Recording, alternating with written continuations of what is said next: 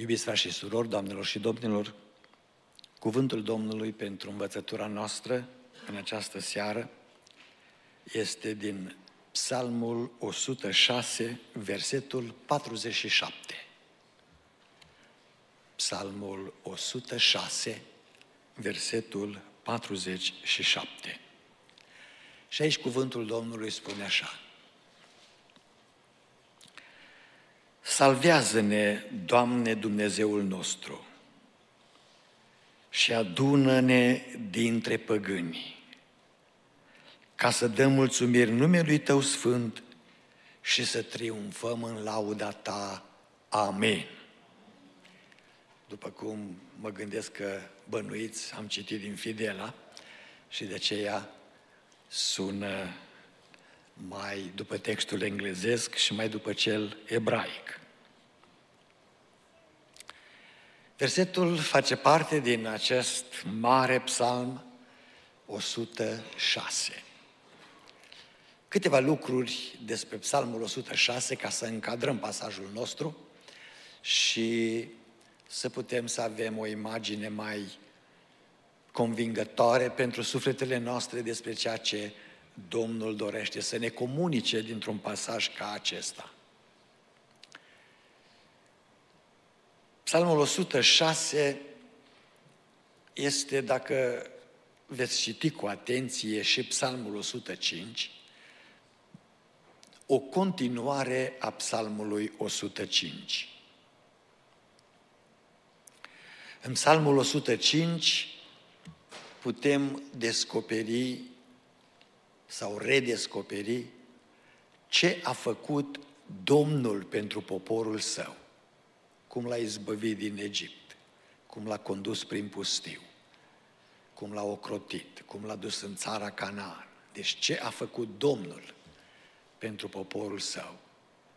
Psalmul 106, dacă îl citiți cu atenție, ne prezintă ce a făcut poporul său pentru Domnul.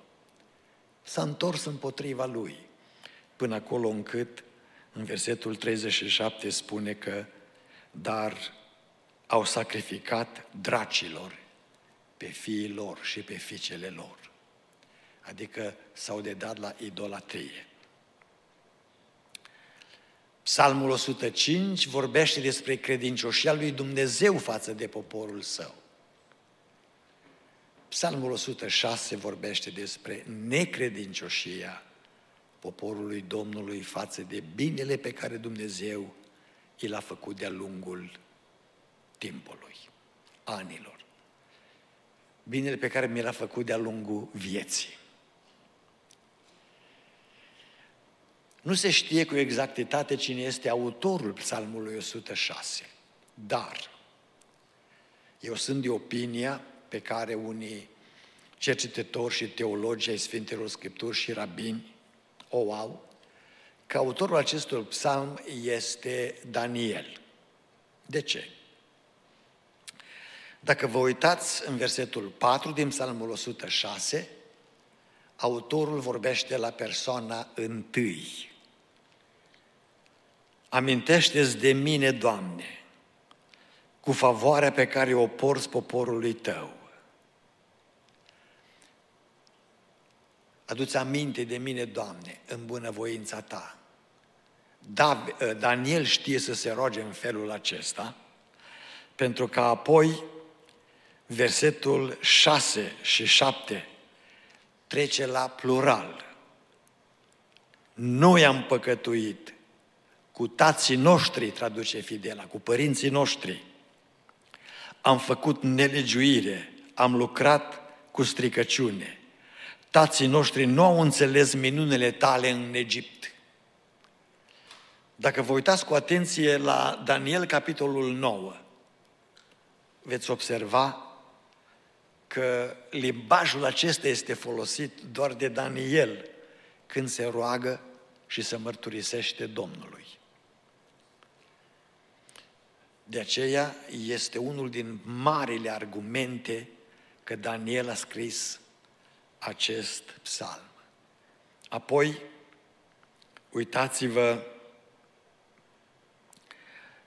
la versetul pe care l-am citit, 47, Salvează-ne, Doamne Dumnezeul nostru, și adună-ne dintre păgâni.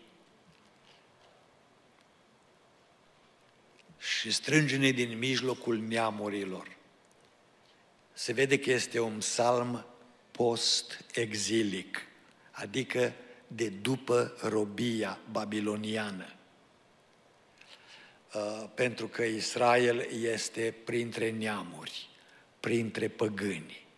Și este o rugăciune de redresare pentru Israel, de readucere a lui în țara făgăduinței, în Canaan, de reintrare în părtășie cu Dumnezeul oștirilor, cu Dumnezeul lui Israel. Deci, este posibil să putem afirma că psalmul este scris de Daniel.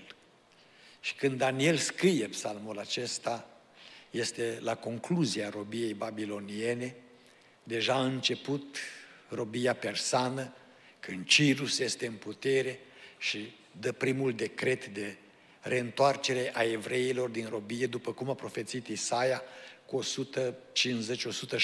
de ani înainte să se nască Cir și încă Domnul i-a spus pe nume. Daniel are cam 85-90 de ani la vremea aceasta și este tot atât de viguros în putere spirituală încât are în fața lui nevoia poporului său ca să-l aducă înaintea lui Dumnezeu și Dumnezeu să se îndure de el. Apoi, un alt lucru pe care îl putem spune despre Psalmul 46, o, Psalmul 106, este că după forma în care este construit, este un psalm tip plic, tip mapă. Adică începe cu aceeași formulă, lăudați pe Domnul. Și se încheie cu aceeași formulă, lăudați pe Domnul. Stilul acesta de psalmi, care încep cu aceleași cuvinte și se conclud cu aceleași cuvinte, se numesc în uh, gândirea biblică și în teologia biblică psalmii plic, psalmii, the envelope psalms. Pentru că sunt ca un plic care se deschide, spune ce este înăuntru și apoi tot așa se închide cu aceleași cuvinte. Încadrându-l în felul acesta și înțelegând că psalmul 106 este un psalm în care autorul, Daniel în cazul de față, prezintă ceea ce Israel a făcut pentru Domnul după ce Domnul i-a făcut bine, adică ceea ce Israel n-a făcut înaintea lui Dumnezeu, spune apoi în versetul 47 o rugăciune pe care el a considerat-o necesară, căci potrivit Daniel 9, el avea în posesia lui scrierile lui Ieremia. Și profetul Ieremia spunea foarte clar și foarte direct și foarte sigur de sine. 70 de ani va fi robia lui Israel și după 70 de ani va fi readus din nou în țara părinților făgăduinței, în țara Cananului. Și în Daniel, capitolul 9, spune, m-am uitat și am văzut din scrierea lui Ieremia că Israel trebuia să stea în robie 70 de ani. Și s-au împlinit acest 70 de ani. Și de aceea a început să se roage Domnului ca să-și împlinească cuvântul. Nu este greșit să-i spunem lui Dumnezeu în rugăciunile noastre, Doamne, uite-te în cuvântul Tău. Adu-ți aminte ce ai vorbit, pentru că acest cuvânt al Tău este sinonim cu caracterul Tău, te reprezintă pe tine. Ai promis, te rugăm acum cu umilință, deci nu cu aroganță vorbim cu Domnul, te rugăm cu umilință, cu smerenie, pentru că vorbim cu Creatorul nostru, cu Împăratul Împăraților, cu Domnul Oștirilor. Și trebuie să vorbim cu smerenie. Te rugăm, împlinește-ți cuvântul. Și lui Dumnezeu nu-i pare rău de nicio făgăduință promisă, o va împlini, mărit să fie numele Domnului. Psalmul versetul 47 din Psalmul 106, Daniel se roagă tocmai în această vedere a mântuirii, a salvării lui Israel din robie, a întoarcerii lui în țara făgăduinței. Salvează-ne, Doamne Dumnezeul nostru, și adună-ne dintre păgâni, ca să dăm mulțumire numelui Tău sfânt și să triumfăm în lauda Ta. Seara aceasta voi avea un mesaj pe care l-am intitulat Rugăciunea pentru salvare. Rugăciunea pentru salvare. Și fratele păstor David mi-a permis ca să elaborez mai bine mesajul, uh, dânsul încercând să vorbească mai scurt în limba engleză. Mulțumesc, frate păstor. Vom vedea trei gânduri în acest verset, care sunt foarte bine conturate. De fapt, cred că trebuie să fie observat acum, după 37 de ani de slujire la Emanuel, uh, că mie îmi plac mesajele să fie foarte structurate și să putem să vedem că în Scriptură este ordine. După mine este ordine. Totul este marcat, totul este numărat, totul este înregistrat, așa că nu putem să ne încurcăm și nu putem să ne rătăcim. Trei gânduri în rugăciunea pentru salvare. Și când spun salvare, este nu numai mântuirea de păcate, ci este și ieșirea din robie, ieșirea din închisoare, ieșirea din neputințe, ieșirea din boli. Pentru că în gândirea lui Dumnezeu, salvare este o lucrare uh, complexă. Privește trupul, sufletul și Duhul. Trei lucruri sunt învederate aici. Primul este petiția pentru salvare. Salvează-ne, Doamne, Dumnezeul nostru. Este o petiție către Domnul. Și când Daniel face această petiție, el spune cel puțin două lucruri. Primul, el ne revelează persoana care salvează. Ce spune el? Salvează-ne, Doamne, Dumnezeul nostru. Frați și surori, doamnelor și domnilor, poate sună intolerant ce vă spun, dar nu Mahomet salvează, nu Allah salvează, nu Buddha salvează, nu Confuciu salvează, nu tu te poți salva, numai Dumnezeul Scripturilor salvează. Dacă nu cunoști acest adevăr, ești nesalvat, ești nemântuit, ești încă în păcatul tău, ești încă în robia patimilor firii pământești, ești încă în gândirea lumii despre care Sfântul Apostol Pavel spune să nu vă mai potriviți chipului viacului acestuia. Adică să nu vă mai conformați cu gândirea lumii în care trăiți, a lumii contemporane vouă și care vă va spune că toate drumurile duc la Roma. Dați-mi voie să vă spun că nu toate drumurile duc la Roma. Eu am descoperit drumuri care duc și în cimitir. Și cred că nu place la nimeni să ajungă în cimitir, nu? Sunt drumuri care duc la rău, sunt drumuri care duc la pierzare, duc la accidente, duc la pierderi imense, nu la Roma. Singurul care salvează este Dumnezeu. Este Fiul Său Iisus Hristos. Este Duhul Sfânt. Fapte 4 cu 12, prea bine cunoscutul verset, căci nu este al nume dat oamenilor sub ceruri în care trebuie să fie mântuiți. Este un singur nume și se cheamă Isus Hristos. Nu uită Daniel. Cum să uite când cuvântul este scris de Duhul Sfânt? Să ne spună aceste două elemente în petiția pentru salvare. Persoana care salvează este Dumnezeu. Și dacă în această după masă, în această seară aici la Emanuel sau unde te afli tu, cel care ne urmăriți pe internet. Te gândești, oare e pentru mine mesajul? Este pentru tine. Pentru că dacă trăiești încă după îndemnurile firii pământești, ești nesalvat. Dacă trăiești după gândurile tale de șarte, că faptele tale te vor salva, ești nesalvat. Cum vă spuneam în altă ocazie, sunt oameni care sunt atât de naivi, atât de naivi, încât când stai de vorbă cu ei, am avut ocazia să stau de vorbă cu astfel de oameni care spuneau, domnule pastor, persoana aceasta este imposibil să nu fie mântuită. Este atât de bună că o muscă n-ar omorâ. Destul de rău că avem destul de muște. Poți să le omori fără probleme. Dacă verzi să leagă de tine, lasă să se lege. Că și ei au mintea cât o muscă. Nu faptele tale și nu atitudinea ta față de mediu te salvează. Salvarea este făcută de o persoană care a murit și s-a dat pentru tine, pentru mine. Și este una singură care a murit în locul nostru. Este Isus Hristos, glorie Lui.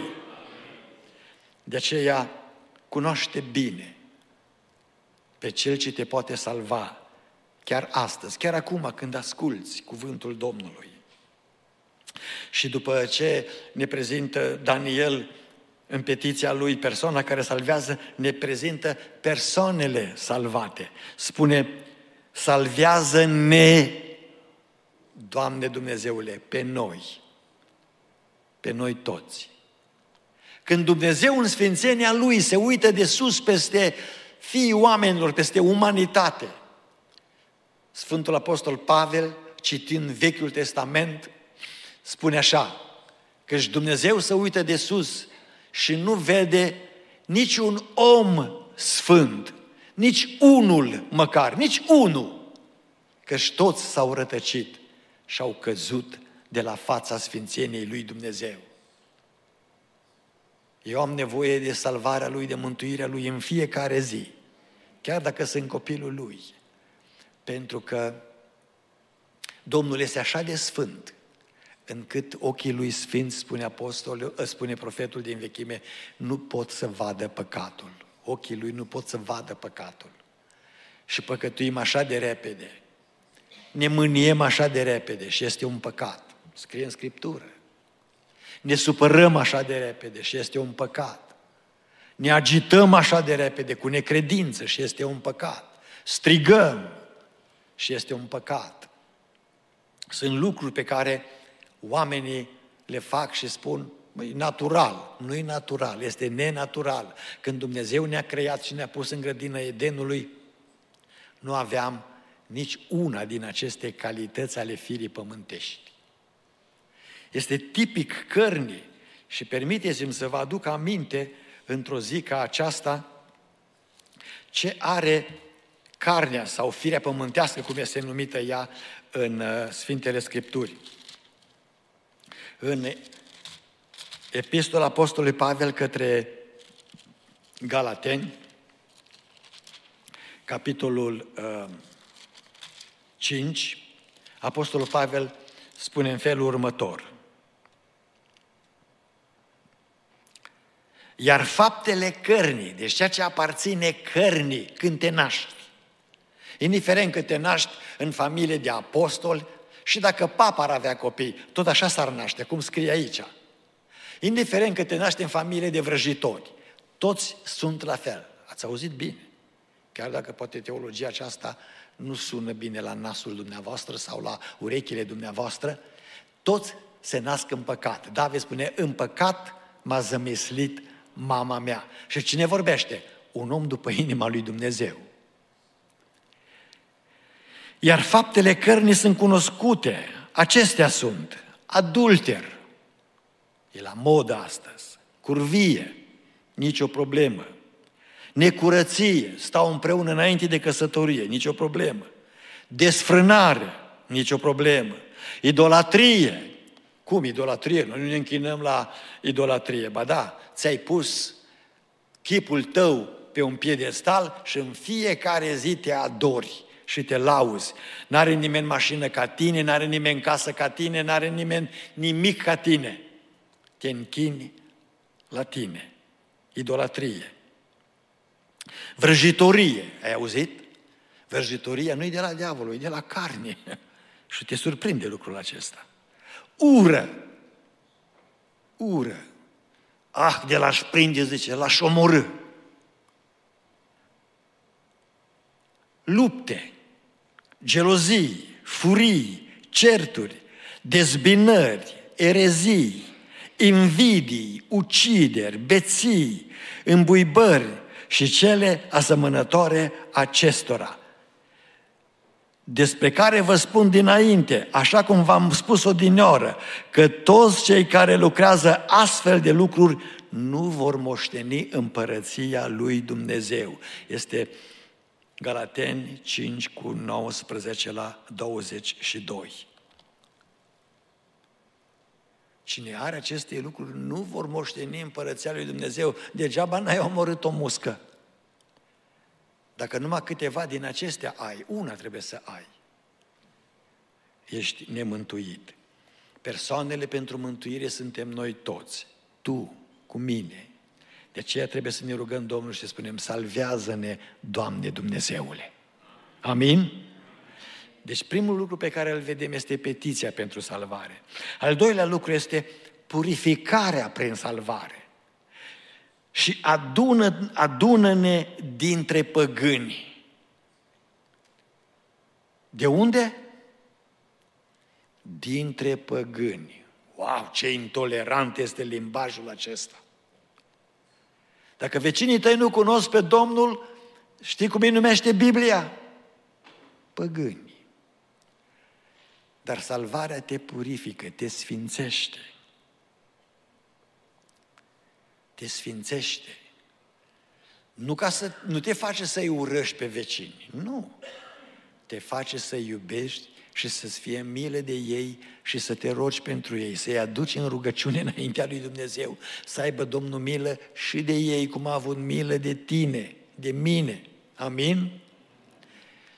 Domnul iubește așa de mult lumea încât și-a dat viața pentru lume, pentru ca oricine crede în El nu câțiva, cum spune Calvin, oricine, oricine, să nu piară, ci să aibă viață veșnică. Domnul te scoate, te purifică, te sfințește când te mântuie, te spală în sângele Lui, îți spală mintea, te, te ajută să te pocăiești. Știi ce înseamnă pocăință? Acest nume batjocoritor la adresa copiilor Domnului este un nume biblic. Dacă te duci la Biserica Ortodoxă, la Biserica Romano-Catolică, mereu se citește, pocăiți-vă și se cântă. Dar când te pocăiesc, zice, ne-ai făcut de rușine. Adică când erai curvar și când erai criminal, n-ai făcut de rușine, le-ai făcut cinste. Acum că te-ai pocăit, adică pocăință înseamnă schimbarea minții transformarea minții. 180 de grade. Te întorci înapoi din direcția din care ai plecat, din fața lui Dumnezeu. Îți întorci mintea, o gândire nouă. Apostolul Pavel spune că și dacă este cineva în Hristos, este ce? O făptură nouă. De asta spune în 1 uh, Corinteni 5 cu 17, în 2 Corinteni 5 cu 17, iar în 2 Corinteni 5 cu 16 spune, acum nu mai cunoaștem pe Dumnezeu în felul lumii. Pentru că Dumnezeu ne-a sfințit, ne-a dat o minte nouă, să-L cunoaștem în felul Scripturii. Vă aduc aminte un lucru pe care vi l-am spus cu mulți ani în urmă. Eram uh, uh, proaspăt absolvent de la Seminarul Teologic Pentecostal din București, eram păstor în Ploiești și, de asemenea, am fost promovat imediat în uh, conducerea cultului pentecostal din România și profesor la seminar. Făceam naveta de la Ploiești la București. Lucram în același uh, birou cu uh, fratele păstor Trandafir Șandru uh, unul din uh, pionierii pentecostali din România. De asemenea, fondatorul seminarului teologic pentecostal, a Institutului Teologic Pentecostal de astăzi. Și se întâmpla că deseori când eu ajungeam la centrul cultului pentecostal, în naveta de la Ploiești la București, mergeam uh, 4-5 zile pe săptămână la București, uh, când ajungeam acolo, ofis, ofisurile, birourile erau sus, la etajul de sus, Uh, frate Trandafir mă aștepta, dacă ajungea înaintea mea, în capul scărilor. Cum ajungeam, spunea, Zărică, Zărică, am o mormântare. Trebuie să te duci să faci o mormântare. Dânsul predica, îi boteza și eu trebuia să mă duc să-i îngrop. Că dânsul n-avea, n-avea timp. Bă, așa este la început, cum făcea și Elisei, turna apă pe mâinile profetului Ilie. Așa am crescut. So, în această zi, când ajung la uh, centrul cultului de la Ploiești, Frate Trandafir era în capul scării. Am știut iară că am, imea mea am zis, iar are o problemă. Te pomenești, chiar are o mormântare și mă trimite cine știe unde. Și cum deschid ușa, lăzărică, am o mormântare, dar nu pot să mă duc. Te duci matale și o faci. Bine, frate Randafir, unde trebuie să mă duc? Păi trebuie să te duci în cartierul militar din București, ce cunoașteți Bucureștiul. Uh, acolo este uh, în, în cartier o casă cu curte, deci era mare lucru să ai casă într-un cartier în acesta în București și să ai și curte acolo la casă. Și acolo, zice, este, a murit o soră în vârstă, singura credincioasă din familie, singura, are cinci copii și fii atent, lăzrică, trei lucrează la Ministerul Afacerilor Externe, când erau necredincioși pe vremea lui Ceaușescu, și doi sunt profesori universitari. Așa că te duci acolo și ai grijă ce vorbești. Că o să vină oameni de ai lor și s-ar putea să se lege de tine. Mulțumesc de încurajare. Dar mi-a părut bine că m-a atenționat. Și am zis, bine, frate Artafir, mă duc, dar cu cine fac înmormântarea? O, o să vină frați acolo, pentru că uh, am anunțat în biserică. Bun, am luat șoferul cultului și m-a dus la casa cu mortul, cu moartea.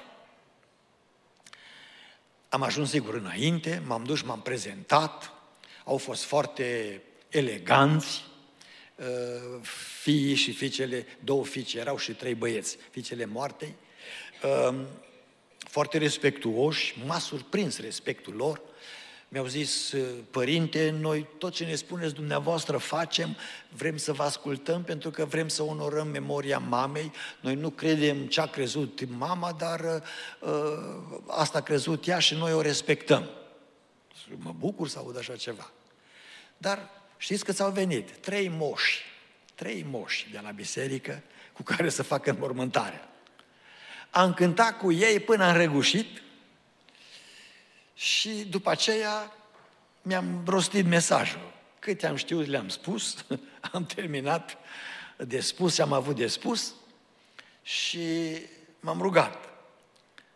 Și am zis, acum ne încolonăm, eu voi fi în față cu cântărețe, cu cei trei moși și prin cartierul militar mergem cântând și carul mortuar Uh, familia uh, după noi, apoi carul mortuar și ceilalți care au participat. Au fost vreo 50 de participanți, toți din colegii și prietenii familiei, nu erau de noștri. Dar respectoși, n-au plecat niciun acasă, toți au venit. Când să ieșim din curte, puf, o bubuitură m-a speriat. Și am zis, me, ce-am pățit aici? Cine știe ce se întâmplă și nu o să știu să o scot la capăt, că știi, bucureștenii, vorba lor, e dificil. Trebuie să știi cum, cum să tratezi cu ei. Una din fiicele moartei era profesoară universitară, profesoară de franceză, la Universitatea din București. M-a văzut că mă uit așa nedumerit în jur, a venit la mine. Și a zis, părinte, aveți vreo problemă? Și am zis, nu știu dacă am problemă sau nu, dar nu știu ce s-a întâmplat. Am auzit așa bubuitură pe aici și uh, nu vreau să se întâmple ceva, pentru că vreau toate lucrurile să meargă bine. A, părinte, zice, nu vă faceți probleme. Zice, păi noi am făcut-o. Și dumneavoastră? Da, părinte, zice. Nu știți, părinte, zice, uh, chestia aia cu borcanul. Am zis, Doamnă, nu vă supărați. Păi nu știu. Vai de mine, părinte, zice, doar scrie în Biblie. Și am spus, Doamnă, nu vă supărați, în Biblia mea nu scrie, eu am citit-o de foarte multe ori, dar nu scrie nimic de borcane în Biblie. Părinte, scrie. Zic, ce scrie? Păi zice, în Biblie scrie părinte și de-aia noi respectăm pe mama. Că dacă ai un mort la casă cu curte, cum aveau ei, când scoți carul mortuar din curte, iei un borcan din la mare, zice, de pus castraveți, murați. Și înainte să pornească carul, îl spargi la roata carului. Și în curtea aia nu mai intră nici morții, nici, nici moartea, nici draci.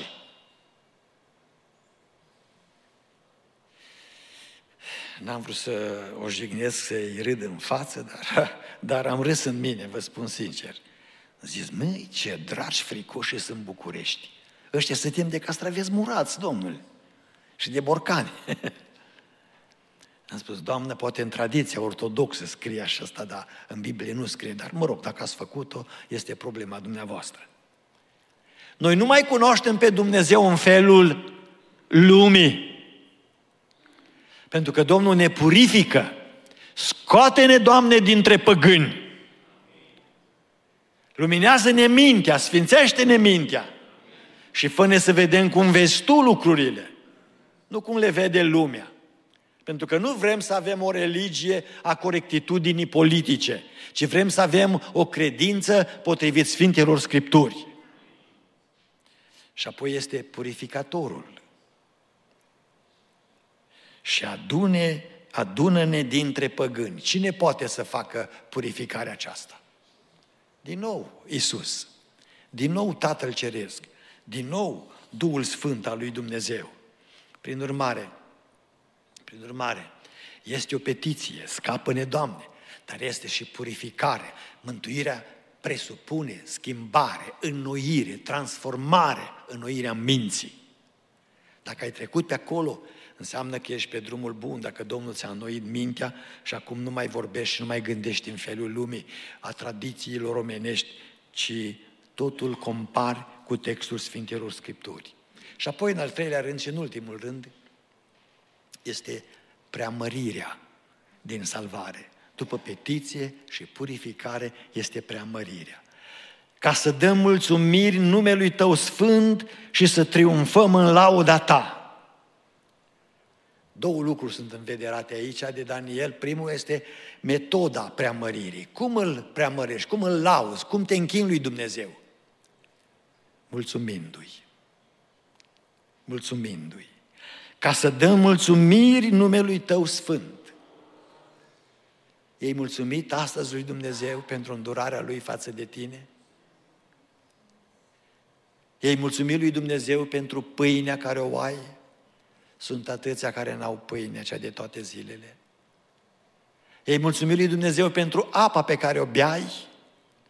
Sunt atâția care beau apă murdară și sunt bolnavi aproape în fiecare zi. Ei mulțumit lui Dumnezeu pentru locul de muncă? Ei mulțumit lui Dumnezeu pentru locul acesta de închinare? Ei mulțumit lui Dumnezeu pentru familia ta? Dacă Dumnezeu te salvează, vrea să-L preamărești, să-L lauzi, să-L înalți, să-L mărești pe Domnul. Și primul lucru pe care poți să-L faci este să-i mulțumești lui Dumnezeu. Dacă n-ai făcut-o de mult, am să te invit în seara aceasta să-i mulțumești Domnului. De aceea spunea David în psalmul 13, după ce de patru ori spune, până când, Doamne, la sfârșit, în psalmul 13, versetul 6, spune, cânt Domnului că mi-a făcut bine. Mi-a făcut bine când mulțumesc lui Dumnezeu, binecuvântez pe Domnul, laud pe Domnul că mi-a făcut bine. Amin? Și apoi numai, nu numai metoda preamăririi, este măsura preamăririi. Și aici spune, care e măsura? Și să triumfăm în lauda ta. Măsura este triumful. Triumful. Să se bucure sfinții Domnului de biruința pe care le-o dă Dumnezeu. Dumnezeu ne-a chemat să triumfăm, să fim biruitori, nu să fim niște ființe care se târăz de azi pe mâine. Ne-a chemat să avem putere și puterea aceasta să se vadă în biruirea răului, în biruirea necazului, în biruirea problemelor și în înălțarea numelui lui Dumnezeu. De aceea te încurajez în seara aceasta aici la Emanuel, în ziua de astăzi acolo la internet unde vei urmări mesajul, nu-ți, împotrivi, nu-ți împietri inima și nu spune păstorul acesta vorbește ce nu știe. Poate că nu știu eu multe câte știi tu, dar ce ți-am spus știu bine, că este de la Dumnezeu. Dumnezeu vrea să te pocăiești, vrea să te salveze. Pentru că aceasta este dragostea lui Dumnezeu. Atât de mult a iubit Dumnezeu lumea, încât a dat pe singurul lui Fiu, pe Iisus Hristos, pentru ca oricine crede în El să nu piară, ci să aibă viață veșnică. Nu-ți împietri inima. Trăiești printre păgâni și trăiești ca un păgân câtă vreme nu-L cunoști pe Domnul. Domnul vrea să te salveze dintre păgâni, să te purifice, să-ți purifice mintea. Oamenii care batjocoresc vor avea parte în final de mânia lui Dumnezeu. Am citit un articol și a, a apărut și pe internet la, uh, sub uh, egida aceasta a oamenilor care mock God, batjocoresc pe Dumnezeu. Those who mock God. În anul 2005, în Campinas, un orășel din Brazilia, o mașină a venit la fața unei case și din casa aceasta a ieșit o tânără, însoțită de mama ei, care spunea nu pleca, nu pleca, nu pleca. Mașina a venit să o ia pe tânăr aceasta. Erau niște tineri certați cu disciplina, certați cu cultura, certați cu bunul simț.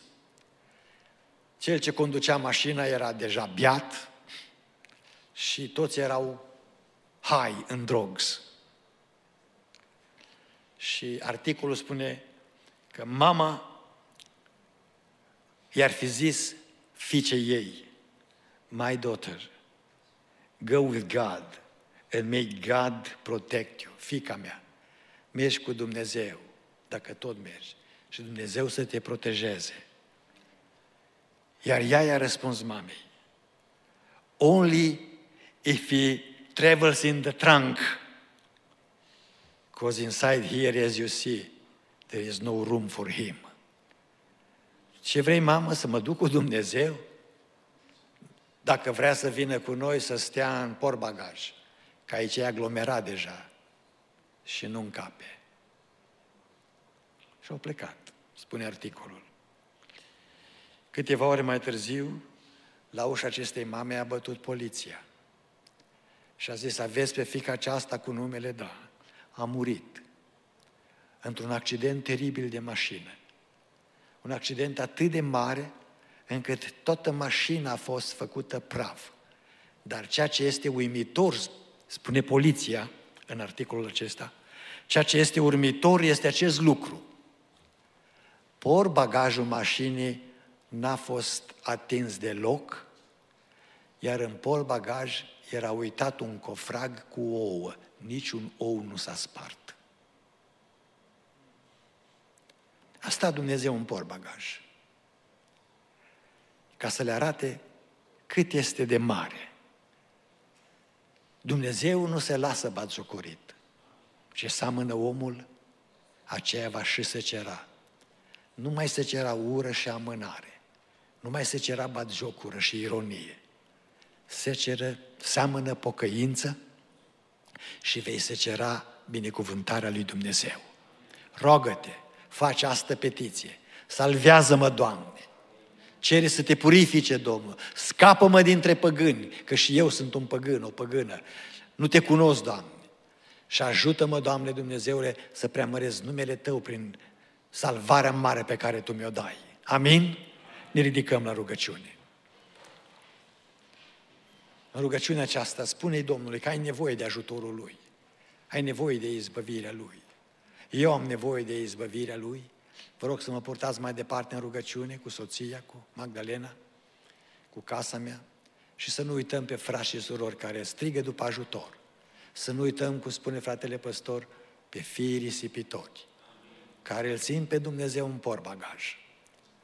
Dar Dumnezeu le poate arăta într-o zi, acolo m-ați spus, voi apăra porbagajul, însă voi nu veți fi apărați. Doamne, înțelepțește-ne și ai mire de noi. Ne rugăm Domnului cu toții.